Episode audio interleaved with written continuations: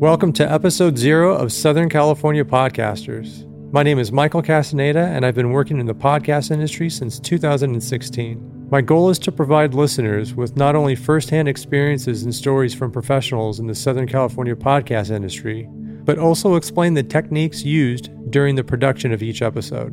The format of the show is in two parts. In part one, I'll interview a guest about their experience podcasting, learning how they started, the process of creating their show, how they produce episodes, and what their successes and failures were along the way. Part two of the episode, I'll walk you through how I produce each episode, explaining everything from choosing the guest, how I came up with the questions, what gear I used and how I used it, and my editing process. Since this is just episode zero, I'm not going to be interviewing a guest about their podcasting experience, but I do want to give my background and explain how I started working in the industry. And that story begins in middle school, where I started taking music classes and began to learn how to play a musical instrument. And it only got worse in high school, where I began taking private lessons and really got into marching band and became a huge band geek.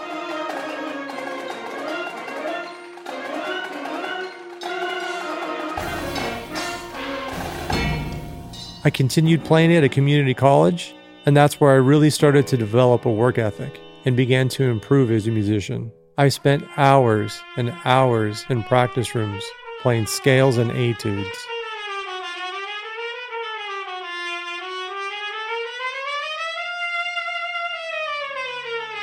And in jazz bands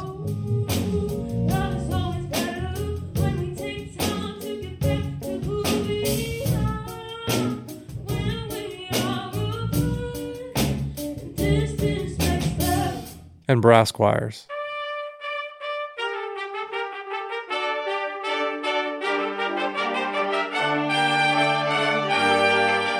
I ended up playing for way too long before I painfully realized that I was not going to make it as a professional musician.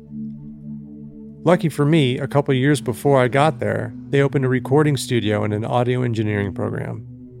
I decided to take the survey class to see if I was interested in audio engineering. I enrolled in the program and loved it.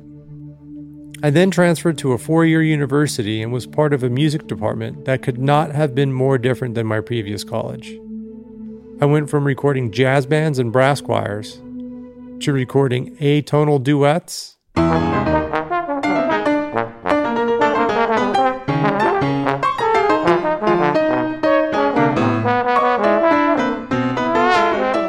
And producing radio plays and doing sound design. Are these the two knobs? Yes. Just push? Is it live? I ask you, is it live? No, you must twist. To the right.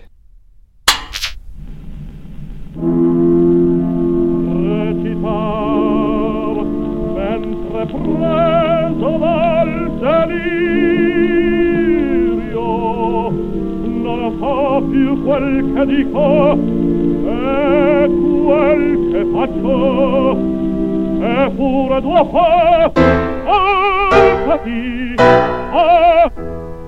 sei tu It was a really great experience, but a couple years before I graduated, the market crashed, and when it came time to get a job, the economy was still a mess and there were no audio jobs for a recent graduate. I sent out hundreds of resumes and got no responses.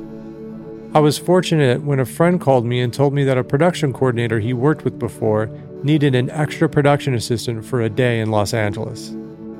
I jumped on that opportunity and ended up turning that one day into five and a half years of work in reality TV as a production assistant, camera operator, and set decorator. But working in that industry is a grind, and I decided that if I was going to work that hard, it would be for myself and not for someone else. So I decided to start a small business and get back to what I wanted to be doing anyway recording audio. Then in 2016, a friend from high school told me about someone he knew that was starting a podcast but had no technical background and needed help recording the show. Four years later, I'm still working with her on that show. I've been fortunate to work on a lot of great podcasts, radio stations, and podcast production companies. And I'm adding to that by producing a show that I want to hear. And I'm taking advantage of my network in Los Angeles and documenting what colleagues and professionals in Los Angeles are doing in the podcast industry. So, February 1st, 2020, I'll release my first full episode where I interview the person that got me working in the industry. Follow me on Twitter, Instagram, Facebook, and YouTube at Plastic Audio, and subscribe to this podcast on your favorite podcast app.